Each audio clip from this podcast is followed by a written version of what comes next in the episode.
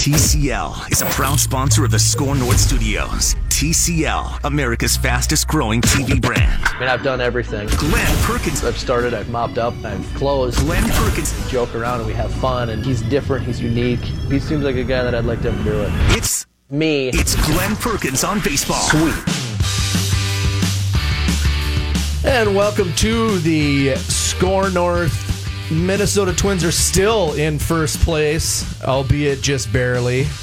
Show. Show after after a three game. Uh, I don't even know how to describe it. Series against the New York Yankees. Um, incredible series. Dude.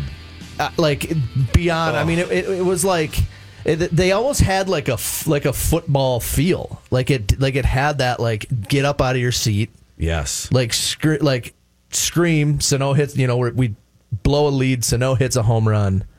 Hicks hits a home run. Twins load the bases. Like that that game in particular, but all three of them were just. It would like at, the end of the game, like I, I'm just sitting on my couch watching. I was sweaty. you know, like Just nervous, it was un- it was unbelievable. Does watching relievers go through on both sides when relievers are going through anxious moments, high anxiety moments like that? Does that like what do you feel when you watch that now? You know, the only one that I felt like I could get in his head and in his shoes with him was Taylor Rogers two nights ago when he gave up. You, you could see it. He he had the two good at bats. He got the two guys out, and then he's got that lefty guy, uh, their their left fielder. And he got him 0-2, and then it was like he nibbled a little bit, and then he threw like a funky, like he kind of lost his feel for a second. Ends up walking that guy, and I'm like, yeah, you know. And then that's where you just you gotta like I I was in. I'm like step off, gather yourself, don't throw a fastball like where you threw it, but that up kind of out over the plate where that's the only pitch for me that Aaron Hicks that you got to worry about from a lefty facing him.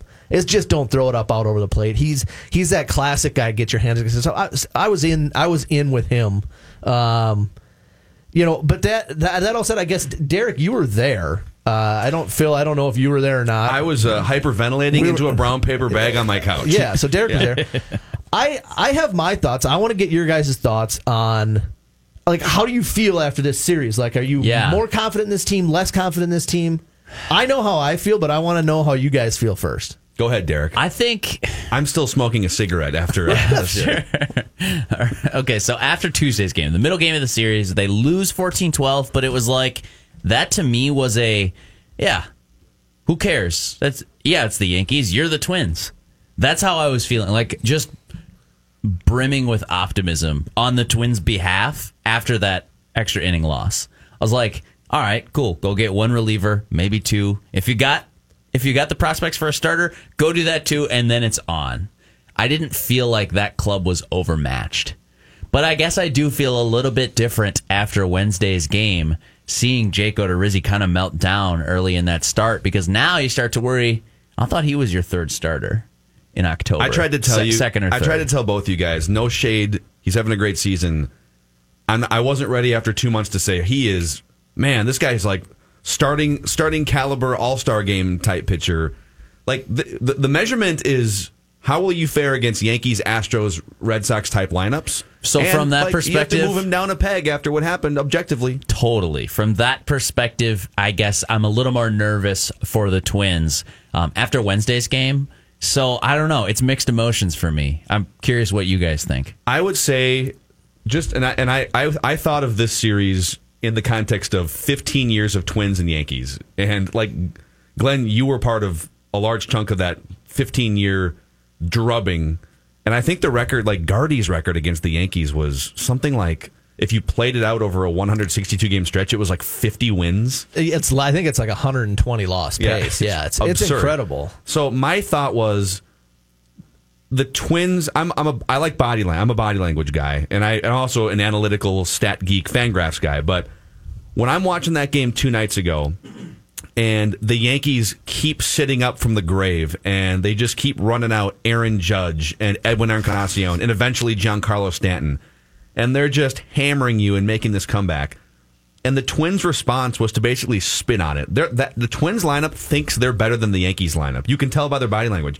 Did you guys see the Max Kepler Aroldis Chapman at bat the other night. I know we all saw the at bat. And Max Kepler called time twice. Not be, not like call time and say sorry to the pitcher. I got a, I got a gnat in my eye. He deliberately called time twice to mess with Aroldis Chapman.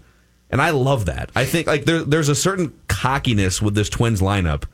And I know we can sit here and talk about, um, you know, we can compare some of these Twins teams from the past that were just not as good as the Yankees, and we can do that same thing here. But I also think a big part of why the Twins couldn't beat the Yankees in the regular season or the postseason was there was a mental factor in play that they couldn't get over. There was a nervous factor in play watching to me, and even just like talking to some people. Um, I don't think that exists with this team. So my main takeaway is the Yankees are still going to be really, really hard to beat in a postseason series. But this Twins team has no fear standing toe to toe with them. I agree with that. Um, I, I some of that stuff, like it just, it's like the, you know, this goes back to 2002 that the Yankees had beat up on the Twins. Like eh, that, nobody's, none of these guys uh, were there. None of those. Like I remember the first time that that Miguel Sano went into Yankee Stadium. I think he had a, he for sure hit a homer in the first game. I think he might have hit two homers, and it was like, oh man. And it's like, well, yeah, he doesn't. He, you know, he didn't play against Andy Pettitte and Mike Yeah. Mussina Yeah. and all these other guys. care about at- Rick Reed? Yeah, like he, he, you know, so that stuff. I don't think, and also those guys, they know they they do know they're good, and they are good. There's still uh, analytically, you know, we talked about it last week. The run differential things, like there's still stuff that points to this team being really good. I think a couple good things happened out of, out of this series. Some that are positive, some that are negative. That I'm going to spin into a positive. Uh, Look, PR machine Glen Perkins. I, Nice. I- you know, I, I you watched them play the you watched them play the Mets, and they could not score. And the, and the one thing they did against this Yankee team is scored. They scored. Uh, they combined for almost 60 runs. They scored 20 some 25 28 runs in in 3 games. So that's good if they can get their obviously that's when they, when they were at their best they were scoring six runs a game. When they have started to slump here they're down under five four and a half to five runs a game 4.7 something like that. So there's if they can continue to score runs now they're not going to score average nine a game. But if they can if that offense gets going a little bit like it did against this yankee team that's a good thing. Uh, i think that it, sh- it they did show that they can that they can play with them not that they need to prove that to me like i don't think that matters but they did like they took some pretty good punches and and stayed in it and punched back something that I had never seen before. Really, you know, it was you get knocked down and you're just out. Yeah. You know, even even the 2017 one game playoff, score three in the first, and before you know it, you're you're down seven three or whatever. Yeah. Um, and then I think I think the other thing that happened is it showed. And I, Derek and D- Falvey and, and Thad Levine, they know what they need to do, but it showed. I think it showed the weaknesses, and I think that that's a good thing that they are so close to being able to to whoop the Yankees' ass. Frankly, I mean they they, they were they were close to doing that, Yeah. and they can do that if they just get. So you you found your you found hey we need a couple bullpen guys now. Maybe that's maybe it maybe it's you make a move for a guy or two, but maybe it's some of these guys that they brought up that have done well, that also have something to, to prove that don't care about you know any history or anything like that. Um, but it showed it showed some of the some of the holes that they have in in starting pitching in and especially in the bullpen. Yeah, I think everything you just laid out, it's it is a crystal clear picture of what this could be if you if you want it to be, right? The the lineup goes toe to toe with the best lineups in baseball. They're out in front. I know that home runs around the league are up, but they're on top of that pack and they're on pace for 300 plus home runs in a in a in a sport where no one has ever hit 270 home runs in a season. And if they want, really, it comes down to how much are they okay giving up in terms of prospects and future and team control to help this year's team, and they Yeah. have to make that decision in the next week. Yep, and it, and it, it just it showed. I guess it showed the the warts. Yeah, You- it did. You know, and and that's a good thing. You, you know, you early in the season, so much got covered up by the fact that they just beat the snot out of every pitcher they You win twelve to six. Yeah, and it's so it's like you're winning, you're winning, you're winning, you're increasing your run differential. You're but you know, and, and they they did pitch better. Jake Odorizzi pitched better for the first two months of the season. Um, you know, but that's that's kind of why I've been saying all along, like get somebody to put ahead of Berrios because and then it knocks everybody else down a peg, and that's okay too. But it, this series showed what they're capable of and also what they need to do. Yeah, dude, this I, I I don't think you could have asked for a more just a better picture to be painted because it really is now all up to the front office to decide. And if they were to decide, you know what, everyone's asking for Royce Lewis and Alex Kirilloff, and we're just not willing. We're not willing to give up six years of Royce Lewis to put more chips on this year's table. Um, and I- understand that logic, but I don't think this is where I've got like two. Uh, I've got two thoughts, one on my right shoulder, one on my left shoulder. And like logical long term thought is, hey, you've got a nice little window here of five or six years, and you know even if you bring in two or three great relievers, you're not you're not going to be a sixty percent chance to win the World Series. So don't go too crazy, but definitely add some pieces. But the other baseball voice on my other shoulder, which I'm listening more to, is this is a this is a throttle down week, and this is the best chance you're going to have in this window to win a World Series. Go in, go get Noah Syndergaard, go get whoever it may be. Um, Ken Giles' name keeps popping up, makes me nervous with his elbow inflammation. But like you got you got a week now. There is, and- I know Derek, you actually let's throw this out too. You were at the ballpark the last couple days. And I know a lot of fans are wondering, okay, there's some contracts out there, some guys who make money. How willing are the cheap lads to bring in actual salary at the trade deadline, right? And what did you hear? They'll do it. They'll do it. I asked Falvey if, uh, you know, because there, there are two day. Really, there are two ways you can approach the trade deadline. If you're a buyer, you can say, "All right, we got prospects, and this is our currency. This is this is what we're going to go shopping with." That's fine, and the Twins have that currency. And I personally think I'm not trading the top, you know, three, four guys just for a three months of a reliever, but I'm not scared of talking within the top 30 there. I, I'm not a prospect hoarder by any means. That's one way you can go shopping. The other way is you can go and take on undesirable contracts. You can say, hey, this guy's a good player. He's probably overpaid. His club's probably not thrilled to be paying his salary, and they're not going anywhere this year. Hey, we'll we'll take that off your hands. And that's like that could be a win-win without much prospect movement. So I was just kind of curious if the Twins would be willing to do that, not with anybody in mind necessarily, but Falvey didn't hesitate. He didn't skip a beat, and he said, "Oh yeah, if we we absolutely can do that, we would have ownership support to take on salary if that's the right trade." Hmm. So again, I mean, it just confirms what we've like kind of always known. It's like baseball decision. Is it a good baseball decision? All right, then we'll do it. Is it not? Okay, then we're not going to take salary just to take salary. Yeah, and it's never it's never been about the money. And baseball decisions become a little bit easier when your team is playing the way the Twins are playing and when you have the pieces in place already. That's when you can maybe, you know, listen to the voice on Phil's left shoulder and and push some chips in. Win. Um, is this that scene from Rocky, Phil? Yeah. But what are we waiting for? the bell goes off. There's just one thing I want you to do. Phil, why are you crying? Win. Dung. Win. Falvey wakes up, does push ups. He's chasing the chicken around. Uh, yeah, is there like a like a Rocky training montage scene happening at Target Field right now? There has Thad to be. All the analysts are like running around. Does Thad Levine drink raw eggs for breakfast and That then I get up at the crack of dawn to run around Minneapolis I with a bunch of that. kids chasing him up steps?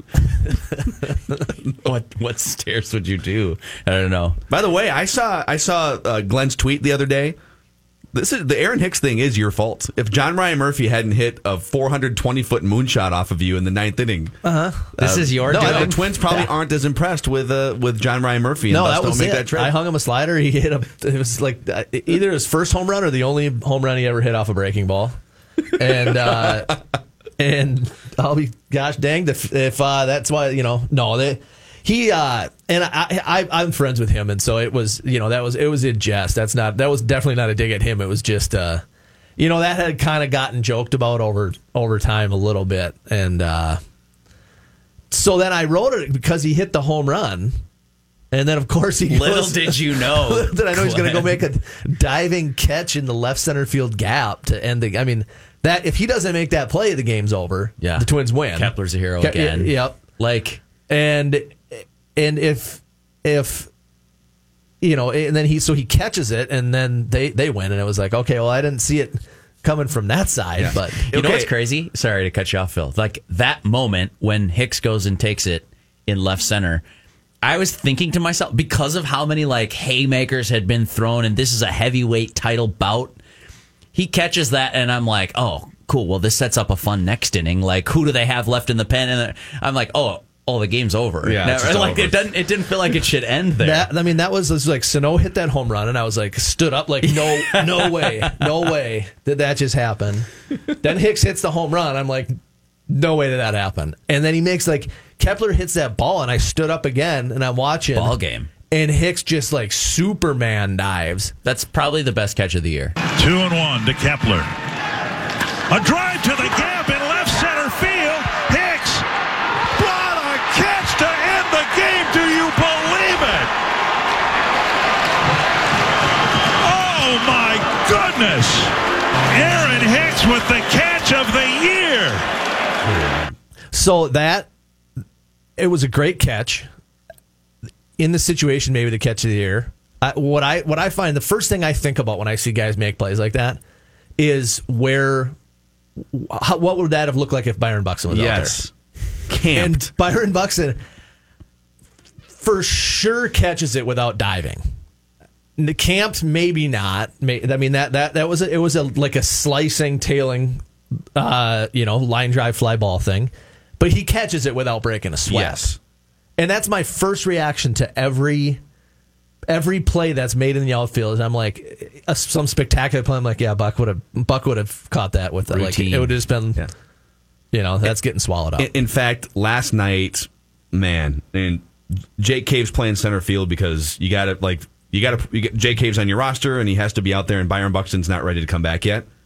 Was it the first inning? He had a brutal inning in the, the first inning, no, it was good because that Odorizzi went one, two, three. The Yeah, second it was inning. the second when he inning. Yeah. Four spot. and he he makes the just the completely ill-advised throw to try and throw a guy out at third base, Yeah, allowing a runner second. get to second. So there's First and second one out. and then tries to dive on a ball that he had no chance catching that Byron Buxton would have caught. So Yeah. you could argue that Yeah. that Jake Cave just I, and I get it. You're in the middle of this. You're a human being, and you want to prove yourself. And everyone else has been proving themselves, and you're getting out there and you're like, I'm going to show that I belong on this roster. I just saw eight guys get DFA'd throughout the week, and he just went above and beyond what he was capable of doing, and it for sure led to two runs, maybe even. I think it was just two. I think two two runs for sure that would have not scored if Byron Buxton was in center field. Yeah, which is seems to be about the the average per game. Like, Right? It's Doesn't it? crazy. Yeah, like But Ke- we- Kepler. Like Kepler's a really good corner outfielder. Yeah. you put him in center, and he's probably a below average center fielder. Yeah, and, and what what I'm fine with him out there in limited action is that he's not going to dive for that ball. He's just going to play it because he's he's like, you know what? I'm not going to screw up, and I'm okay with that. When when there's a guy playing out of position, I'm okay with saying, with a guy being like, I- I'm going to play that on a hop. I'm going to keep him at first base because if I dive for this thing that I can't get to, and he gets to third, it just opens up uh, opens up a whole other can of worms. He's not super aggressive. He's much more aggressive in right field when he plays. Yeah. and I think he's dealing with a little bit of a lower body something with the. He had the hammy, I think, going a little bit. I think his ankle is maybe a little sore now, so he's he's kind of hobbling around out there, and then he's got to play a you know a more difficult position. I'm okay with with a guy not diving for a ball, especially when he's out of position. When you see guys do what what happened last night, it's just kind of one of those like, yeah, that's that's not a great choice. Nobody's Byron, I think, is Yeah. what we've learned. Yeah, and you know we, we've we've talked about it so much with the time that he misses, how much they miss him, and like their record with him and without him is drastically different, and and it's got as much to do with with his defense as anything else. That he just balls that you don't even realize that he catches are are are highlight plays by other people, and he just gets to them. With, without breaking like, a sweat. like that F8 the Aaron scorecard. the Aaron Hicks catch is the quote unquote catch of the year because he had to dive for it. Yeah. If Byron Buxton catches it, it's still just as much of an important out. Like if the tables were turned and the Twins were leading in that spot, but it wouldn't have been a web gem. He would have just like he would have caught it on the run and the game would have been over. It would Yeah. have looked routine. That's where like not to not to rip Jason Kubel, but like Jason Kubel would make or anyone who Oh yeah, is- the sliding catches in that. yeah, yeah. That that, and so he would. He, Jason Kubel would be on ESPN for a web gem because he's making a diving catch in the gap that Denard Span would just like kind of coast over and catch it on the mm-hmm. fly and Yeah. would never be on Sports Center. And that, kids, is why defensive fielding percentage in the outfield is not a reliable statistic. It doesn't account for rain. Can we ask you about nervous home plate umpires when we come back here? Yeah. I think we saw Yep. one the other night, and uh, well, let's let's just save the conversation for when we come back here. It's the SKOR North Twin Show. Glen Perkins. My baseball friends, Mackey here for Federated Mutual Insurance Company. Business owners, I'm talking to you, and I've been one myself. I know what goes into it. You love it, but you're grinding every day, solving problems, taking care of employees. It helps tremendously to have an insurance company that gives you peace of mind as you navigate the challenges of running a business. When you partner with Federated, you get more than just a policy. You benefit from over a century of experience in making businesses as successful as they can be. Visit federatedinsurance.com to find your local representative. Federated Insurance, it's our business to protect yours. It's a live show and a free beer with SKOR North. I am interested. Be a part of the SKOR North Twin Show live from Modist Brewing on Tuesday, August 6th, 5 to 7 p.m. Join Mackey and Judd with Rami, Derek Wetmore, and former Minnesota Twin Glen Perkins for the SKOR North Twin Show live from Modist Brewing. Just register for your ticket and show up for a live show, a complimentary beer, and prize giveaways. Get your ticket at skornorth.com. Keyword Glen. Let's bat around some banter. Twins. Twins. The SKOR North Twin Show on SKOR North and skornorth.com.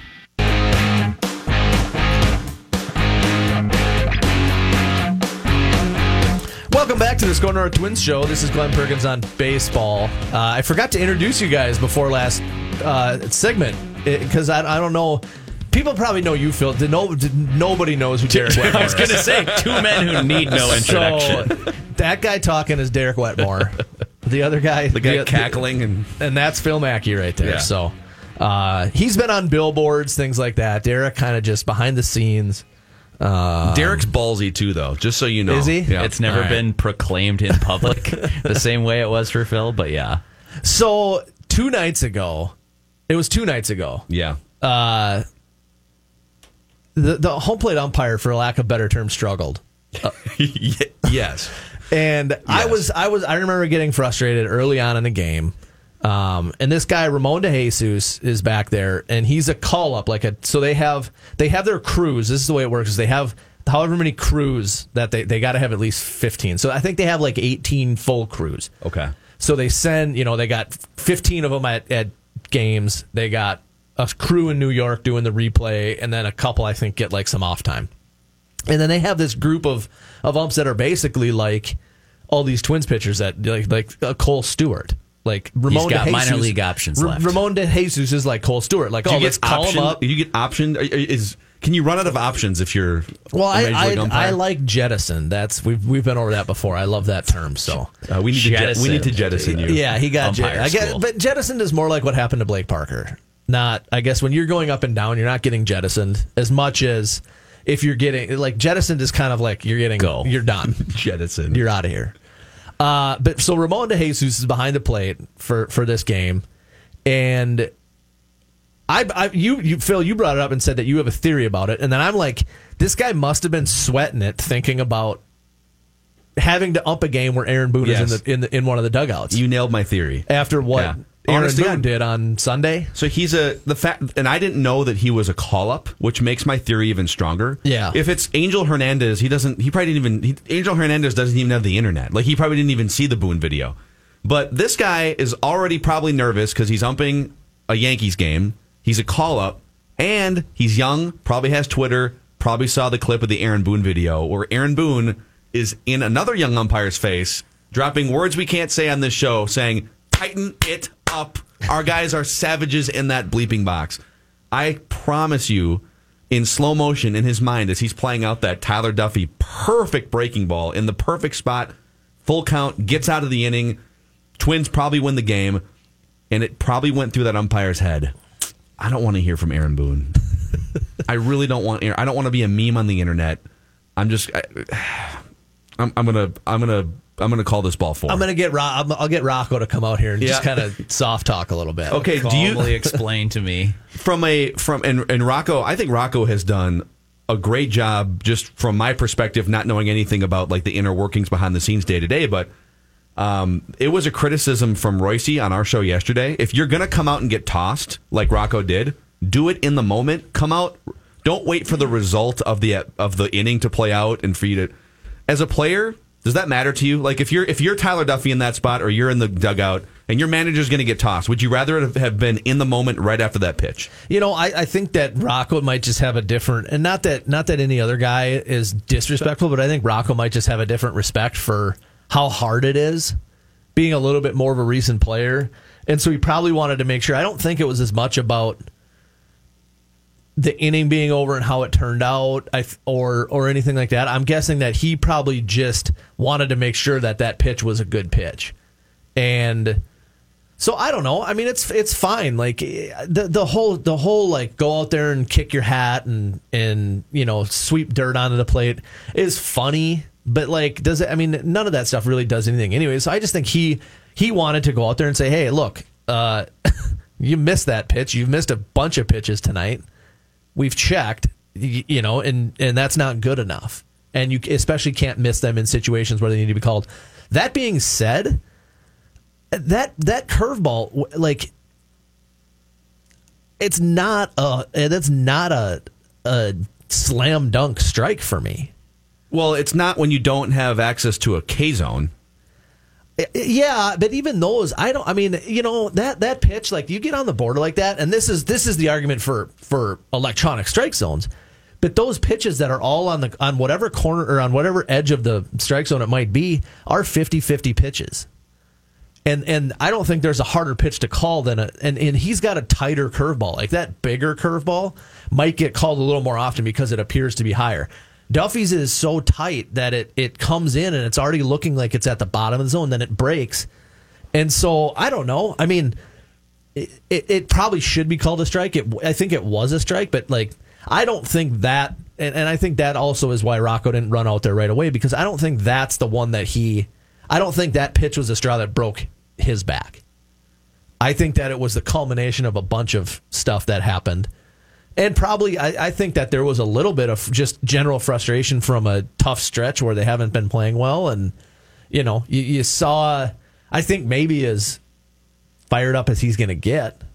But I thought he handled it. I thought he handled it fine. What are the what are some of the like the the unwritten rules about that dynamic? Because I I think um, who was was it Derek Shelton that came out eventually, and Apparently, like he walked out and he uh, said apparently J Ro got kicked out too. James yeah, Rowson. yeah, yeah. James Rowson got tossed for barking from the dugout. Yeah, I and think after Shelton, Rowson got Shelton tossed- did go out once. Shelton came out and I could kind oh, of did read he, his lips. he went out when Rowson got Yeah, tossed? and he just said, "Stop looking in our dugout. Yeah. Stop fo- focus." You could tell. I don't. I'm, I'm paraphrasing, but you could clearly tell he was saying, "Focus on the game, not our dugout."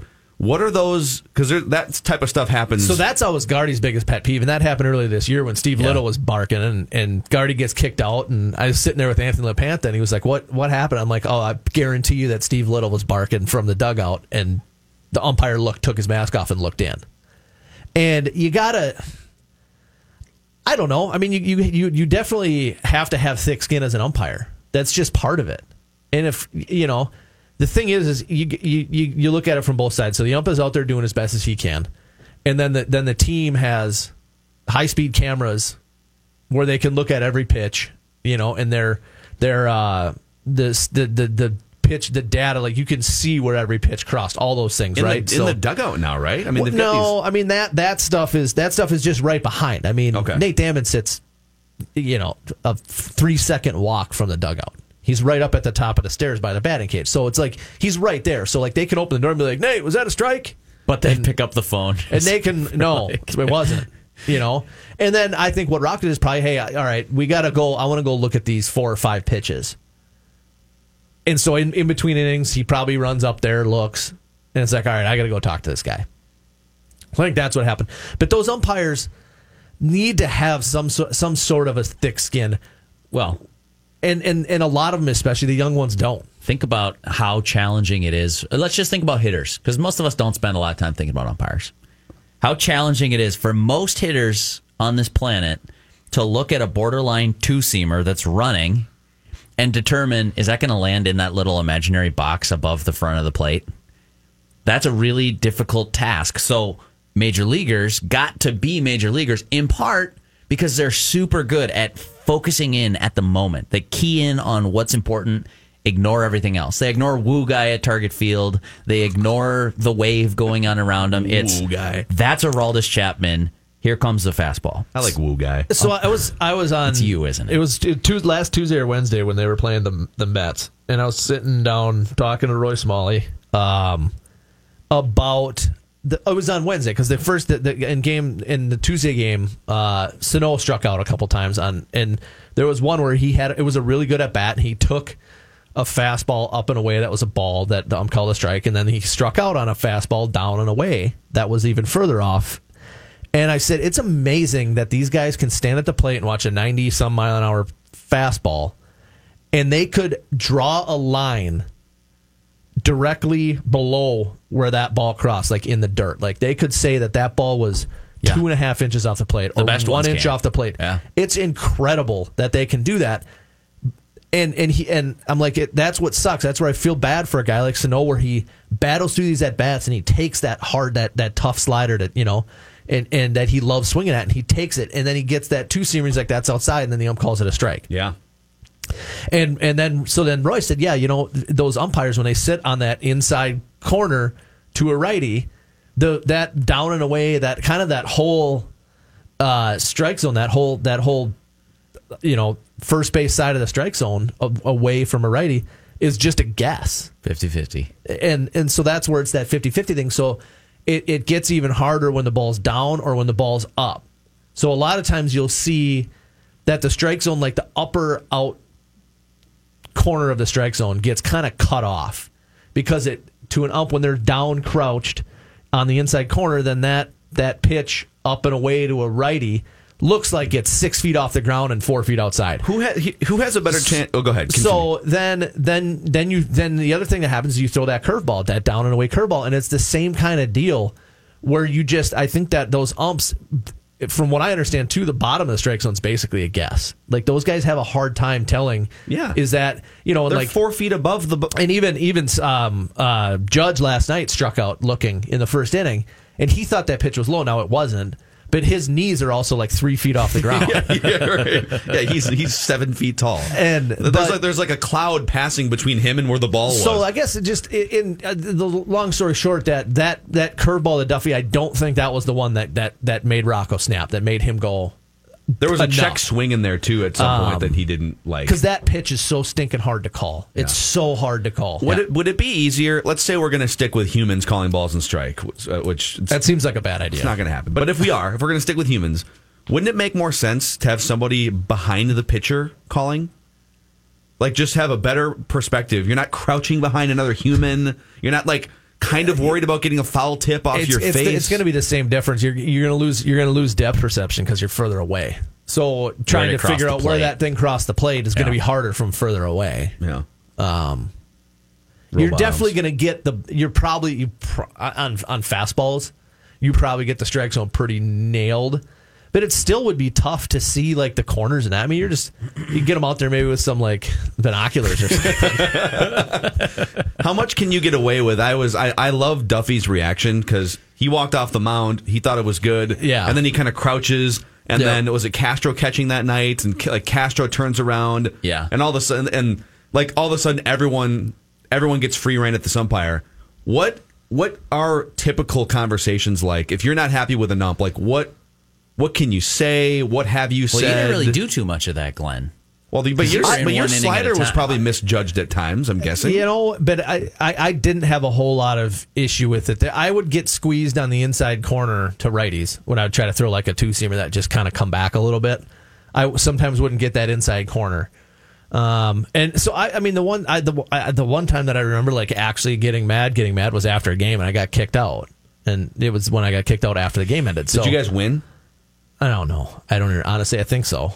But the, the- like the game was over, and you said, Yeah, because we gonna- didn't get walked. I don't think we got walked. I don't think I got walked I, remember this game because I think you gave up just like a fly ball to right field and start walking off the mound like Yeah. before the right fielder catches it. Yeah. And you started to have a few words with uh, Yeah. your professional colleague. Um, Ejected after the game. but but I mean, you know, it, like Duffey Duffey handled it well too. Like you got him out. I mean, I did that. I I, I threw Johnny Damon a slider at Yankee Stadium one time, and the umpire flinched bad. And I it was one of those. It was just like Duffey, where you throw it and you're like, "That's a strike."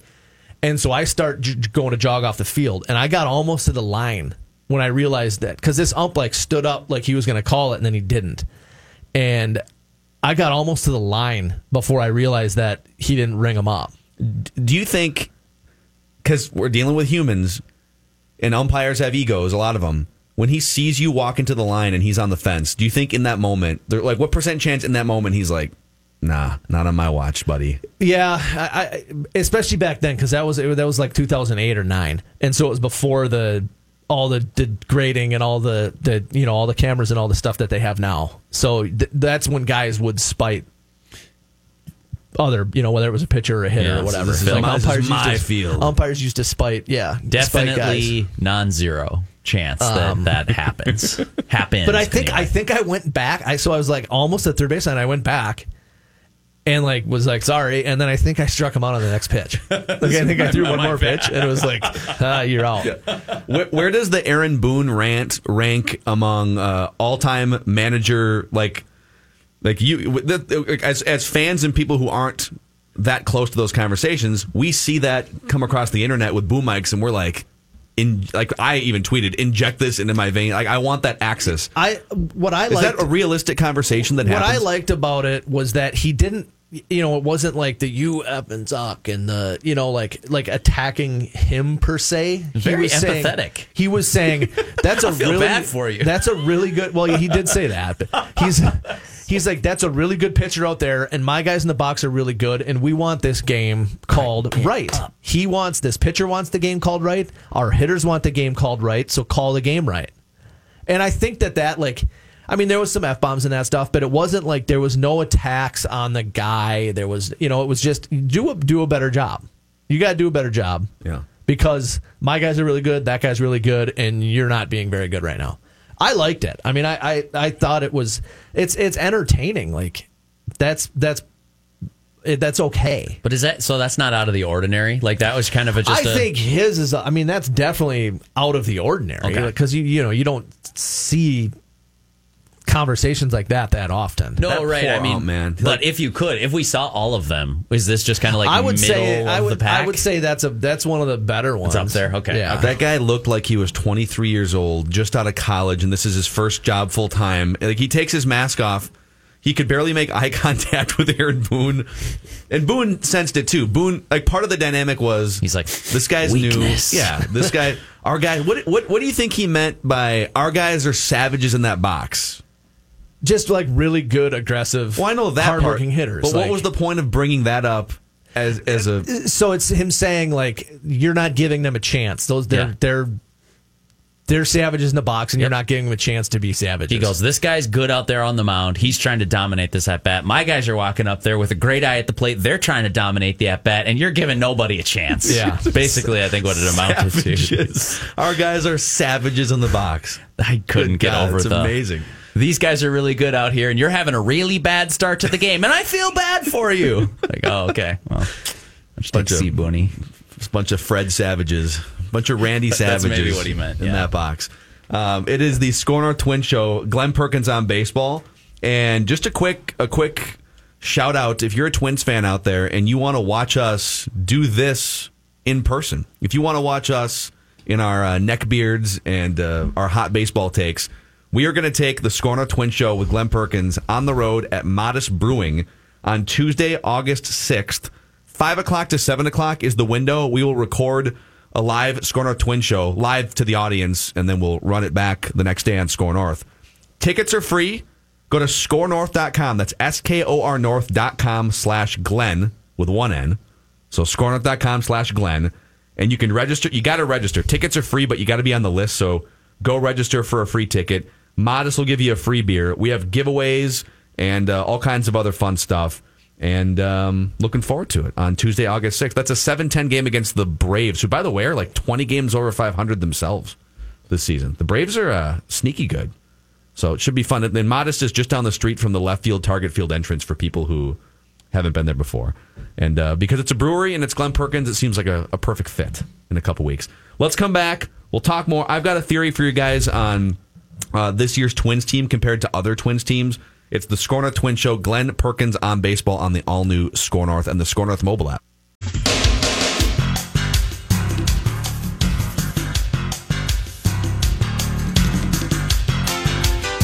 This copyrighted show is presented by authority of the Office of SKOR North. It may not be reproduced or retransmitted in any form, and the accounts and descriptions of this show may not be disseminated without express written consent of SKOR North. When's your next TV?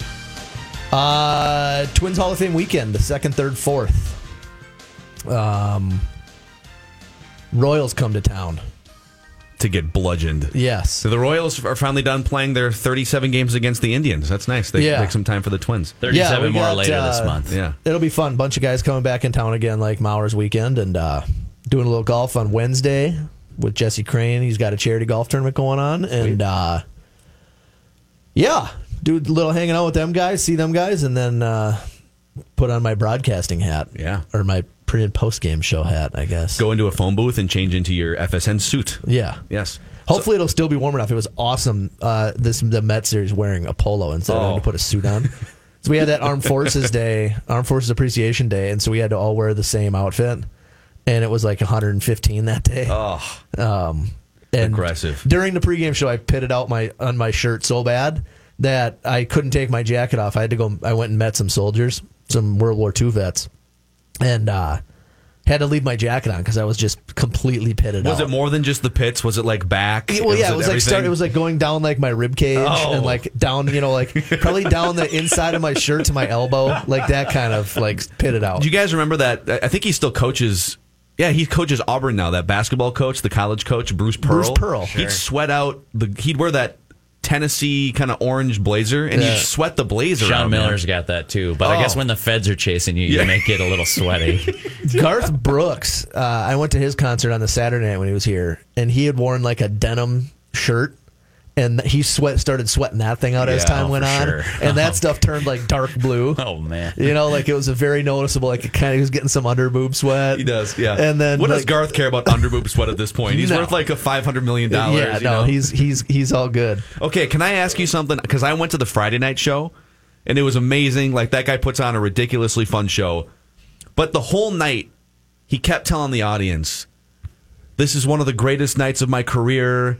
This is like this is legit. Top, I've, I've done this for thirty years. This is a top three crowd." Did he say the same Yeah. thing? To you? So my so he said that, and of course my wife believes it. She's like, he, "See, we're so awesome here, like right, like the typical Minnesota." Who like- likes that more than Minnesotans, and by the way? and I'm like, all right, this is what we're gonna do. Then we're gonna go to another place. Like we're gonna fly to wherever else he is, and we're gonna go to his show there and listen to him say the exact same stuff. Oh, man. I Todd. asked. We shortly after that, I had a chance to go out and do some shows from because we're an ESPN affiliate here at SKOR North. So I went out and did a couple shows from uh, the ESPN campus in Bristol. And Jason Fitz is one of their hosts. Jason Fitz is now one of the top TV and radio sports guys in the country. Well, he was the fiddle player in the band Perry. So he, he's like a Grammy award winning country fiddle player. And he just decided, I've been a musical prodigy my whole life and I'm going to go and be in sports. And so I, we had him on the show and I asked him, all right, I got, I got, I got to know. Garth Brooks told us that it was a top three night of his life, top three night of his career. That Minneapolis and US Bank Stadium, that he's going to remember this forever. Have you ever toured with Garth and has he ever said that? And he's like, I hate to burst your bubble, but he said it every single night. Yeah. Every night he was on tour. Yeah, no, I would do it. Just I, I would I would do it not only to prove to her that he says it everywhere, but also just an excuse to go back again because it is incredible. Yeah. He's Call amazing. Call him Baton Rouge. What, what would it take for us to get you, Derek Wetmore, to go to a Garth Brooks concert? I'll probably see the movie Major League before that happens. Okay. All right. We got to make that happen before the season's over, too. A group viewing of Major League with Derek Wetmore. I would love to watch that movie with someone who's never seen it before. Yeah, Fresh eyes. I think you might get a little. Uh, are you sentimental at all? Oh, yeah. I think you might. At the end of that movie, there's some. There's some feels. There going to be some waterworks? Is that what you're trying to tell me? There's some feels. Uh, I have in the last couple minutes here. I have a not a hot Twins take, but just like I have updated my in my life most fun Twins teams to watch rankings, and I'm not counting 1991. I was six years old and barely. I rem, I do remember Game Six and Game Seven as like first baseball memories, but I'm going to say post 1991 most fun Twins teams to watch. the '95. yeah, how, was- how did you know? Yeah, 94, 95, just incredible yeah. baseball. I mean, 1995. Bob Tewksbury. yeah. No, Just that's a I mean those, flamethrower. those those teams were it's as good as it gets. Dan I mean, Naulty, just try to try to top a team seven ERA. Scott Stahoviak. I challenge you to an obscure Twins name off from the 90s. 2019, I'm ranking second, just behind 2006. 2006, 2019, 2001, because of just how fun it was that a team popped up out of nowhere that almost got contracted. And then 2002, paying off what they couldn't finish in 2001. Those are my top four right now in my lifetime. I've got yeah. I those I mean those are all good. Those teams back then were were fun. Uh, that 2003 was it 2003 that they lost to the Angels in the ALCS. 02. That was 02. Yep. Okay. So 03 was the, the first Yankees loss. 02 was 02 was when they went. 2002, they went to they- Oakland. They beat Oakland. That's They right. beat and then Oakland they, and then they got then- beat and in the Okay. ALCS. yeah, by Adam Kennedy. Three bombs in one game. Yeah. He was ahead of his time. Launch angle and juicy baseballs. Uh, that that would have been mine because I remember watching. I was in. I was a, just starting my sophomore year of college, and I remember watching those playoff games like over at one of the baseball houses. Um, and that was super awesome. 06 was cool. I mean, I got to be a part of that one at the end. Um, and I just remember that that was the year they went on that run, right? Like they called up Bartlett and and and ended up going like 71 and 34 or something. Like They they jettisoned Tony Batista, I believe, in that. season. yeah. and um, Juan Castro. Pour one Juan. Castro. and uh, this but this team i feel like th- there's those all three of those teams are so different like 02 was like the startup twins like you know that was like the get to know them stuff 06 you got an mvp Was a batting- 06 smell him? Yeah, you, yeah yeah yeah that would have been i mean that was kind of like 06 to 08 maybe The smell him twins. Uh, But so then th- that 06 team, you had some like legit, and and 02, you, they ended up they had some guys that ended up being pretty good. But That was before they were good. yes, Or like coming but into like it. Torii, that was kind of Torii's first, you know, go around of being like a star. But 06, they had the batting champ who could have won the MVP. They had the MVP, and they had the unanimous Cy Young Award winner. So that team's a little different. This team, though, with like just dropping bombs, is awesome. Like, there's nothing more fun to me than guys going up there. Like, literally every guy in the lineup is going to be a 15 homer guy. It felt for a long time those Twins Yankees series that the Yankees have always been well the bombers, right? And it felt like the Twins were walking into gunfights with a fly swatter in 2009. Yeah, and that, and I now the, they're, the they're walking into a gun, gonna- they're walking into a gunfight with a bazooka now, Yeah. and that's so much better. We're the piranhas, and we're gonna eat your like. the, no, we're just gonna shoot you. Yeah, Yeah. we're the Yankees. But now it's an actual, it's a heavyweight gunfight. I yeah, this team this team has been as you know as as fun as any in my memory. Yeah. That has been Glen Perkins on baseball, the SKOR North Twin Show. You guys can give us a lot of love and spread the word about this show by just giving us a five star rating and a positive review on either Apple or Spotify, and by downloading the SKOR North mobile app, where you can listen live to SKOR North, you can listen on demand, and you can read uh, all kinds of fun stuff from guys like Derek Wetmore. We'll see you guys next week, and we'll see you on August 6th Come see us at Modist. If you want tickets, they're free, but you got to register at skornorth.com slash Glen.